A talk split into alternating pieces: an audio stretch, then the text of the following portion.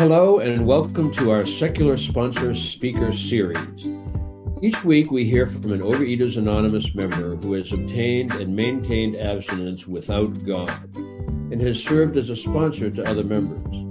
The series also provides opportunities for secular OA members who don't have a sponsor or are interested in exposure to a variety of points of view to learn from the experiences of others. We encourage everyone to sponsor others up to the level of their own recovery or to use these tools with each other as peers. If you're willing to sponsor or to work as a peer, please post a message at oasecularforum at gmail.com. For additional information about abstinence without God, go to secularovereaters.org.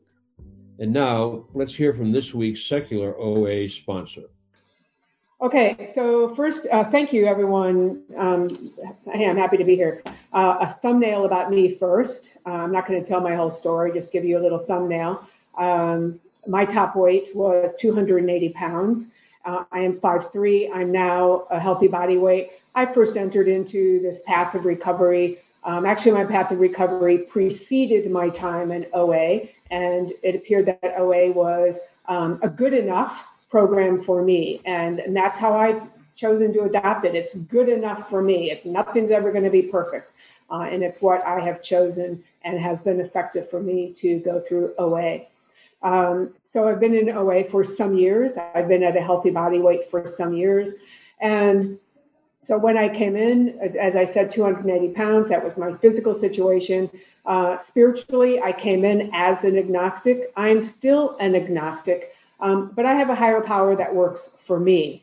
My higher power uh, is not an interventionist. It does not have a plan for me. It does not send me tests.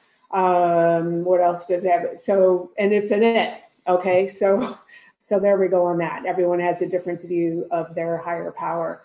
Um, emotionally, I was probably about age 12 uh, although that um, would have thoroughly pissed me off uh, if someone had pointed that out to me at the time, you know, when I first started. And I believe that, and I feel good about it. I believe I'm now at least technically an adult.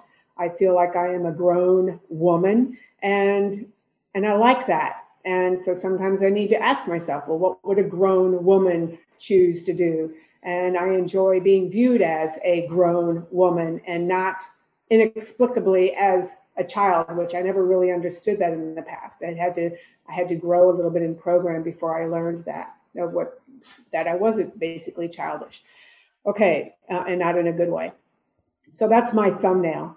Um, so I've been asked to talk about um, service and how that works as being a sponsor. So to give you a little bit of background on my view of service, which might be different from some other people's view, when I first began in, in OA, I didn't have any experience at all in any kind of 12 step program.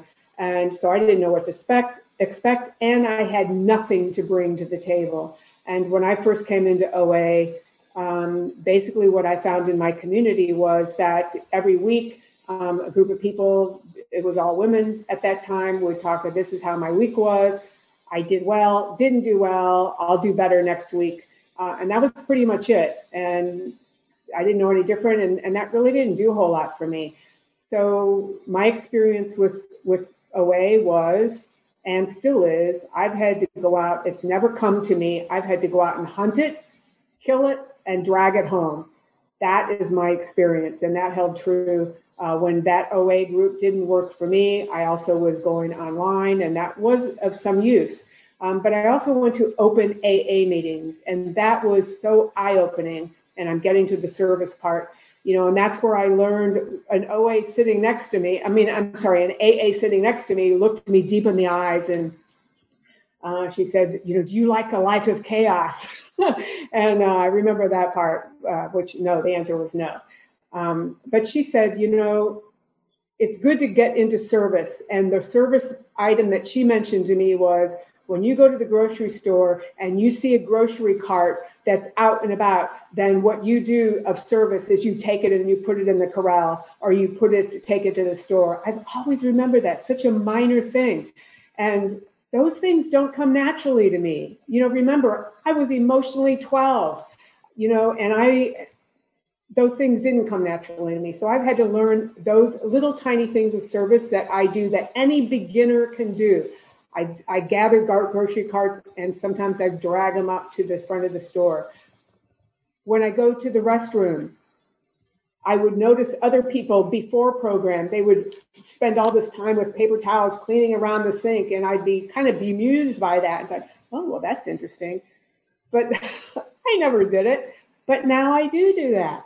I also, you know, when I need paper towels, I get my paper towels and then I, I push the button or turn the bar or whatever, or put my hand other so that the next person coming behind me already has a, um, a length of paper towels to come out.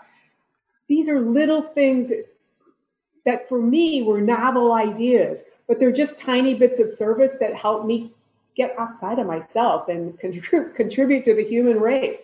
So as I begin to tie this with the sponsee, you know, sponsees, newcomers, if if they are newcomers, in my experience, we're so tenuous about about doing service. But these are the kinds of things that any of us can do that that get us started on a lifetime of service. And another thing is when we talk about another form of service and i never had looked at it that way i had to grow a little bit of program is at meetings. And when i've i'm highlighting those things in green that any of us can do. We don't need to be abstinent. We don't need to have been there any longer than one day. But by gosh we can come to a meeting. Just just having our butt in a seat provide service to a larger group. Because when a newcomer comes and all they see are maybe two or three or four people, which is the reality in many, many communities I've been in, you know, it can be a little daunting because you want to see that more people are there. Sharing is a, is a form of service that we're able to provide. And maybe all we have to say and a share is, you know what, I'm claiming my seat today. Or it doesn't have to be long. And in fact, Another way we provide service, in my experience, is again, I'm looking at it from the point of view of newcomers who come because we need newcomers to continue to grow the, the larger worldwide OA um, membership. Is if I just look around a room, if I see someone who's maybe three, 400 pounds, I have no idea where they are on their journey. I don't know if maybe they've lost 100 pounds or 200 pounds, and where they are today is at 300 pounds. Maybe I see someone who I look and think, holy moly, does that person, that person's not only got a healthy body weight, but they, they look spectacular. But you know what? I don't know how many times they're vomiting every day. My history is not in bulimia, but um, one more. I just feel for people with bulimia because when we look at someone, it doesn't matter how they look. We don't, we can be just as insane with the most spectacular celebrity movie star figure as someone who's 280 pounds where I was. We can't tell. So if we give her a little funding, we're able to give our story to someone who's a newcomer because looks don't tell the story. And we've had, and there have been people who go to a meeting and other fellows, because they're just not even thinking, they don't mean any ill will, but they're not thinking. They may say, Oh, why are you here?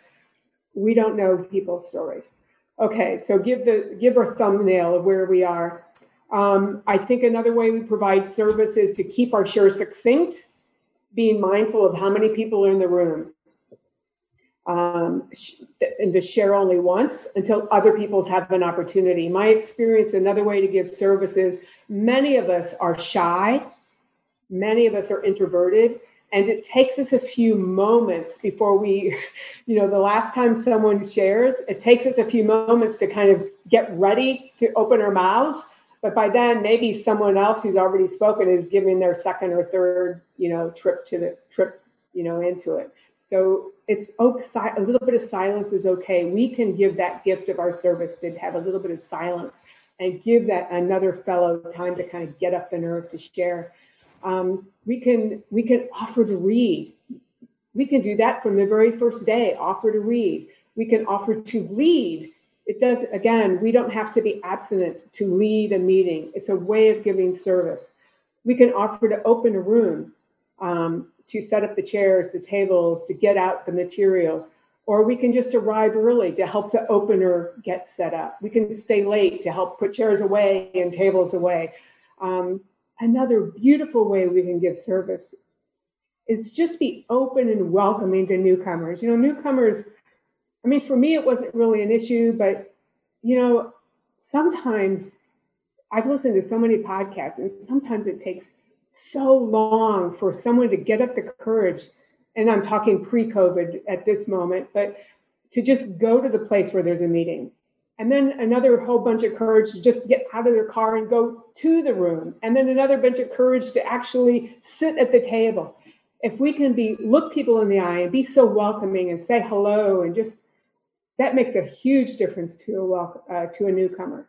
Okay, so that's again, in most of those cases, we don't need to be abstinent. It doesn't matter how long we've been there. And I'm going to hurry this thing up because I've already sucked up 10 minutes here. Um, we can be creative in the service, um, coming up with different ideas of how we can be um, of use to others. And I'm going to go right to hold a space for because this particular group happens to be a secular group.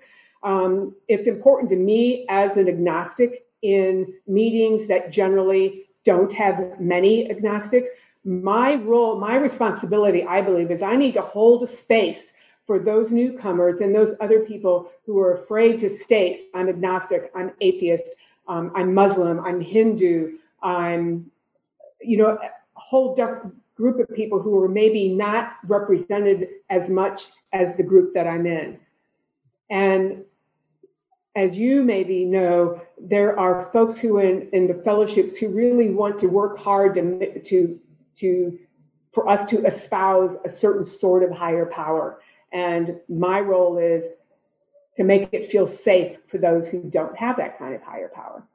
So I'm going to skip down to personal outreach. And that is that OA is not, again, this doesn't matter about abstinence. OA is not a secret organization. I'm going to be open about being a member. I'm going to help normalize OA as a path to a holistic recovery because there's so much noise out there about weight and food and when and how and, and all that kind of stuff. I'm going to help normalize the idea that that this is an illness. At least I embrace it. This is an illness. It's a form of I could say a mental illness, um, and I'm and I'm going to help make that not something to be ashamed of, that I have to be secretive about. I'm going to post the little OA cards in different spaces these are all ways that I, as a newcomer, can be provide service without having to have a well, without having to be abstinent, having gotten that. So I'm gonna. There's other stuff in here about being of service. I think, I hope that you can get that I am excited about service. Um, if you get that gist, and I'm looking now for a volunteer. And if you want to be a recalcitrant, difficult volunteer, that is okie dokie with me. Okay, excellent. Laura, hey, you're my new spon- you're my sponsee. Um, Laura, and I'm the sponsor. Laura, you know what? We've been working together for a while, and I think it's time you did some service. What are your thoughts about that? What have you thought of so far? Oh wow. Um, I already have so much to do. I I can't I don't I just I can't imagine how I could fit service in. It's already hard enough for me to do everything in program that I need to do. Ah, well how are how are you defining service? Ooh, I don't know. What is service, Paula? well, what I'm going to start with is, you know, I'm going to assume, Laura, that you're a newcomer, and I'm going to say, well, one way to start is for us to get out of ourselves. And so I get that you don't have a lot of time. What I'm going to ask you to do is one, come to a meeting early, see how you can help. Is that something that is possible for you? Think, yeah, maybe. Mm-hmm. Okay, maybe I'll accept in a maybe, and maybe stay a little bit later. How would that be? Maybe five minutes after a meeting ends, that you can see if maybe some chairs need to be put away, some literature be put away. Oh, okay, yeah, I can do that. Okay, and what about? Uh, you know, if you're going to be at a meeting anyway, have you offered? Have you yet offered to read any of the sections during the intro part of the meeting? Oh, I'm so nervous about doing that. I, I know, but you know, isn't it great that you do, all you have to do, you don't have to make any stuff up. You, all you have to do is read, and we don't care what kind of reader you are. No one cares about that. Can oh. I get a commitment from you to do that at the next meeting? To read something? Yeah. Okay, I'll okay. All right. Yes. Okay, good. And then what about the possibility of being open to leading a meeting? Oh, I I I'm nervous around talking around people, so I don't know. Um, I get that. What if I were to ask you about becoming willing to become willing to lead a meeting? um okay, willing I'll be willing to think about being willing to becoming willing.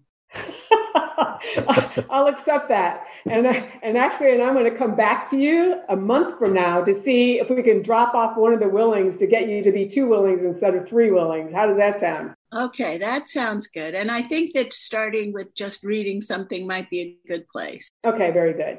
And I also do want to remind you when it comes to leading a meeting, we always have a script. And so, in a, in a way, that's another form of will, uh, just reading. And so, what I'll ask you to do in the meantime to be getting ready for down the road is that you just watch and listen how other people lead the meeting. And I think what you'll notice is that sometimes a leader will hesitate, will stumble, will lose their place.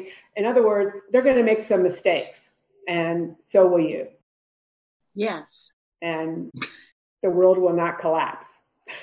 Thank you for all your encouragement, Paula.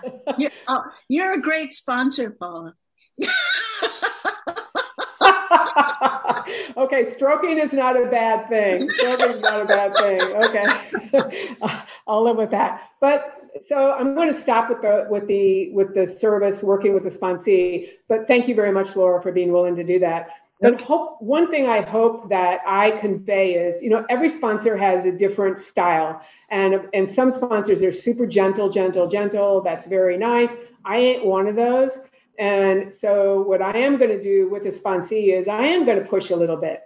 And part of it is we need one of the responsibilities of, of doing services. Some of you have been around long enough to know that a meeting can become very stagnant, become stale, if only a few people do all of the service at a meeting. And what happens with that is over time, um, the meeting tends to become that or that little group's meeting and that's not healthy. It becomes a situation where the people who tend to do continue to do all of the work over time, there are benefits to being able to do that because, hello, some of us are control freaks, so we enjoy that. But and we, don't want to let go. There'll be claw marks on letting go of some of our service opportunities. Um, but it, but over time, we'll start resenting it, uh, and that's not healthy for the group either. And it also denies the opportunity for new fellows to grow in the program. So um, enough is said on that. I mean, we really do help with service. And the last thing I want to say about service is, you know, some people are very altruistic about it. You know, if I do service, you know, I'm making a better world and I'll get a halo and whatever. Uh, you know what? And I'm I'm selfish. I'm a selfish person. If I do service, a lot of times I'm going to do service because I'm going to make that meeting a good meeting for me. I'm going to make that intergroup a good intergroup for me. So doing service for me is a way of feathering my nest.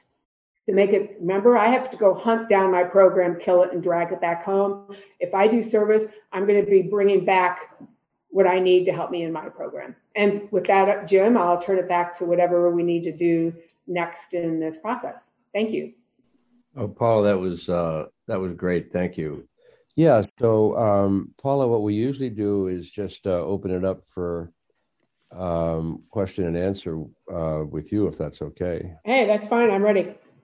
Go ahead. Hi, uh, I'm Jen. I have a food addiction. Um, I was really curious how you developed the spiritual aspect of your recovery and how you help your sponsees with that in a secular way. Ah, okay. Um, good question. So, the answer of how I found my um, spiritual review is, is too long to share here, so I'll try to condense it. And that is that, uh, interestingly enough, if we boil all things down, there were two women I met who were who are very strong, who have a very strong Christian faith, and that they walk their talk. And while that the the while I just don't have that DNA to have a faith in, in a deity, I'm just not wired that way what attracted me to their faith was that they had this, I wanted what they had. I wanted what they had because these two women moved through life with dignity and grace and a complete confidence in their touchstone. That's what I wanted. And so that's what I have in my higher power. And how I visualize that are, are three different ways. One is that I have a, that I received actually the idea from a um, Thich Nhat Hanh, a Vietnamese um, monk who from the Vietnamese boat people, and he talks about being in a boat, a small boat in the sea. And so my higher power that I touch on is that I'm in a very small boat. My boat is sturdy, it's reliable, it's safe, and regardless of how stormy the sea is around me, as long as I remain calm and in that boat, I'm going to be able to manage the storm. And then, uh, and then the other thing is, there's a big boulder in a stream that, regardless of the weather, the, the whatever the water, the boulder just continues being a boulder, and so I can hold on to that. That's those are my imageries. Okay, so how do I work with the sponsee on on their spiritual worldview? Is that um, I, I just I try to work where the sponsee is at the moment, and and it and if it requires that they rework the the some of the steps, which I've had to do a little bit, then I help them work through that process to fashion the steps in a way that works for them um, in regard to a higher power, and also to just just just explore with them. You know what what do they if they if they if willpower isn't going to be the higher power. If food can't be the higher power anymore, then something's going to be a power grade in there. Something's going to be it. What is the it going to be? Does that help? Yes, it helps. Thank you. Okay. Hi, I'm Ed. I'm a compulsive eater from New Jersey. Um, perfect abstinence or abstinence can be a recipe for failure for some people. Do you want to address that? Uh, interesting. Well, the first thing that comes to my mind is the phrase stark raving abstinent, which I think is what you were maybe alluding to, that there are people who are abstinent by definition, by the quote legal definition, but they're just really still, we're still insane inside. You know, again, I'm going to go back to I work with people where they are. And so each person is going to define their abstinence. And the way I'm going to help a sponsee work with their abstinence is choose an, a definition of abstinence and choose a food plan that you can succeed at that you don't have to fight with. Because if you're going to fight with your definition of abstinence, if you're going to fight with your food plan, you will lose. Program to me is not a test of wills. It's not a test of how much I can surrender to a certain food plan or abstinence, I'm going to lose. I'm not, I, am powerless over food. I'm not going to get into a battle. So I think I'm kind of in alignment with what I think your question is. Someone's definition of a food plan or definition of abstinence today might be different a year or five years from now. Hopefully that's helpful. Thanks. Yes. Go ahead, Kathleen based on what you said, I was remembering a phrase that I heard often in AA of dry drunk for people who had never gone through the process beyond just stopping drinking. But I just realized that I don't know. I mean, in other words, all their dysfunctionality, all their things that they needed to understand about themselves that were affecting and impacting them, they didn't put the energy into or couldn't face or whatever. But I realized I've never heard of an analogous term in OA. Have you? Or has anybody? I think stark raving abstinence That's probably pretty close. Right, exactly, right. Um, but I think dry drunk works for most of us. And but I think the flip side of that that I've heard is the concept of emotional sobriety. Yeah. And I would say for me, that's been the one of the most difficult things because just because we put the food down, remember, I was age 12 emotionally. It takes a long time to grow up. It, it takes and I remember there's a very well known OA in LA, and he talked about uh, um, how many years it took him to really have a healthy relationship because he was still crazy in some ways, even though he'd been physically abstinent for many years. I think that might be what you're alluding to, right? Somewhat, yeah. I was also thinking that when I first came into 12 steps in another program and, and somebody gave that idea about when you become addicted to something, you sort of mentally stop growing in some mm-hmm. way. And I tried sort of closing my eyes and say, okay, how old do I feel? And at that point, I think I was 34, 35. And I realized I felt like I was about two years old. How many? It, two. Ah, right.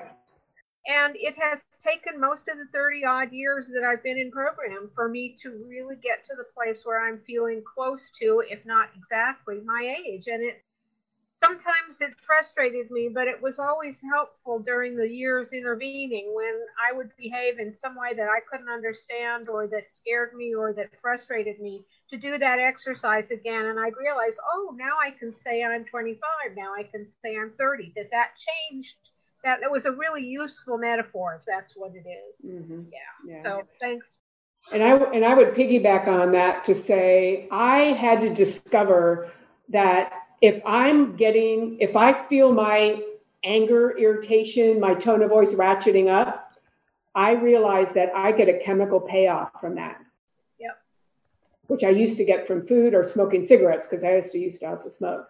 And yeah. so if I'm going to be have a temper, I'm I have to know that I'm there is a payoff for me, and, and that's no different from a drug. Thank you.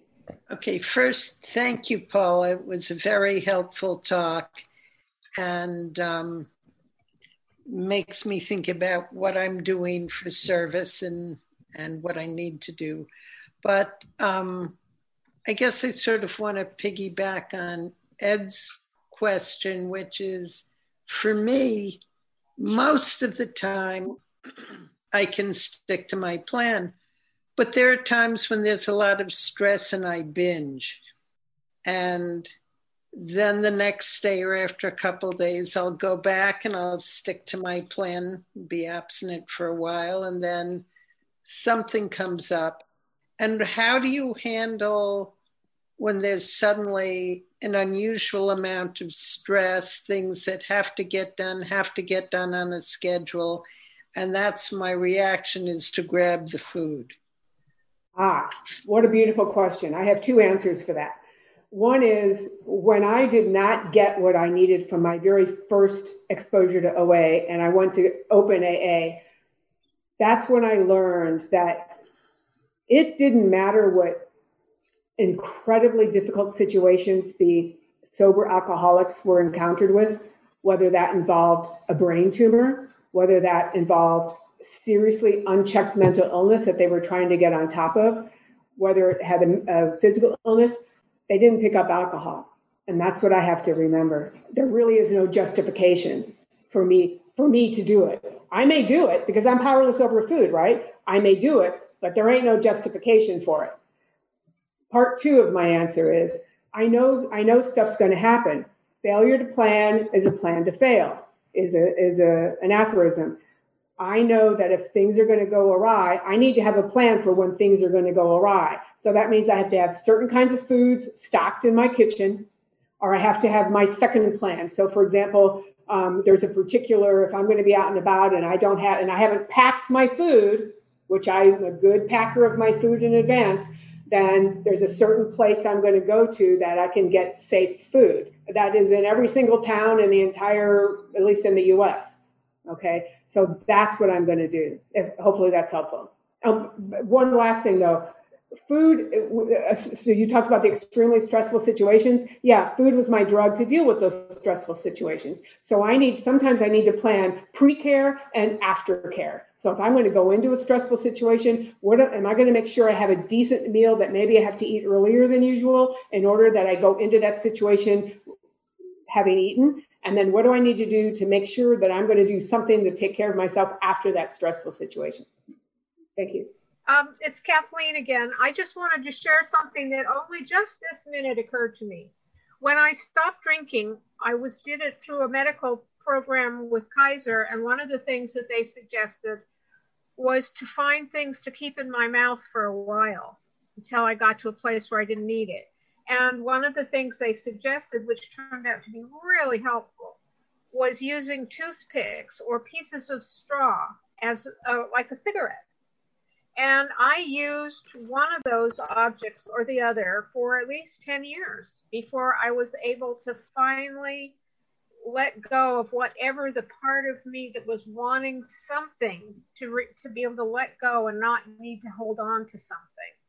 And I'm thinking maybe I need to do that with food too. I've never thought of it before because I'm not much of a cook, so it's hard for me to plan meals. But I could sure plan to have toothpicks around or pieces of straw around or something to maybe get through the first 10 minutes when I'm going crazy for something.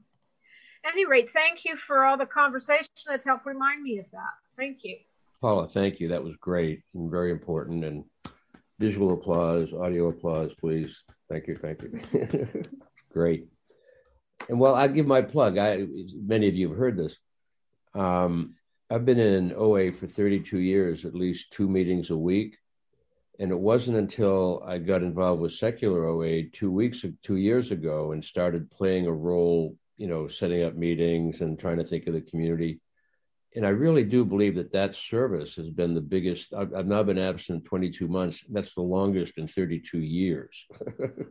so service, big plug for for service, even if it seems kind of off-putting. Service helps you stay abstinent at whatever level. I mean, that's like the plug, right? And um, you know, if you think, if you're worried like I am about how to make the breakout room go or this or that, you're not looking at the refrigerator. So there you go. Thank you for joining us today. To hear recordings of other speakers in this series, visit secularovereaters.org. And while you are there, please consider making a donation to support our work.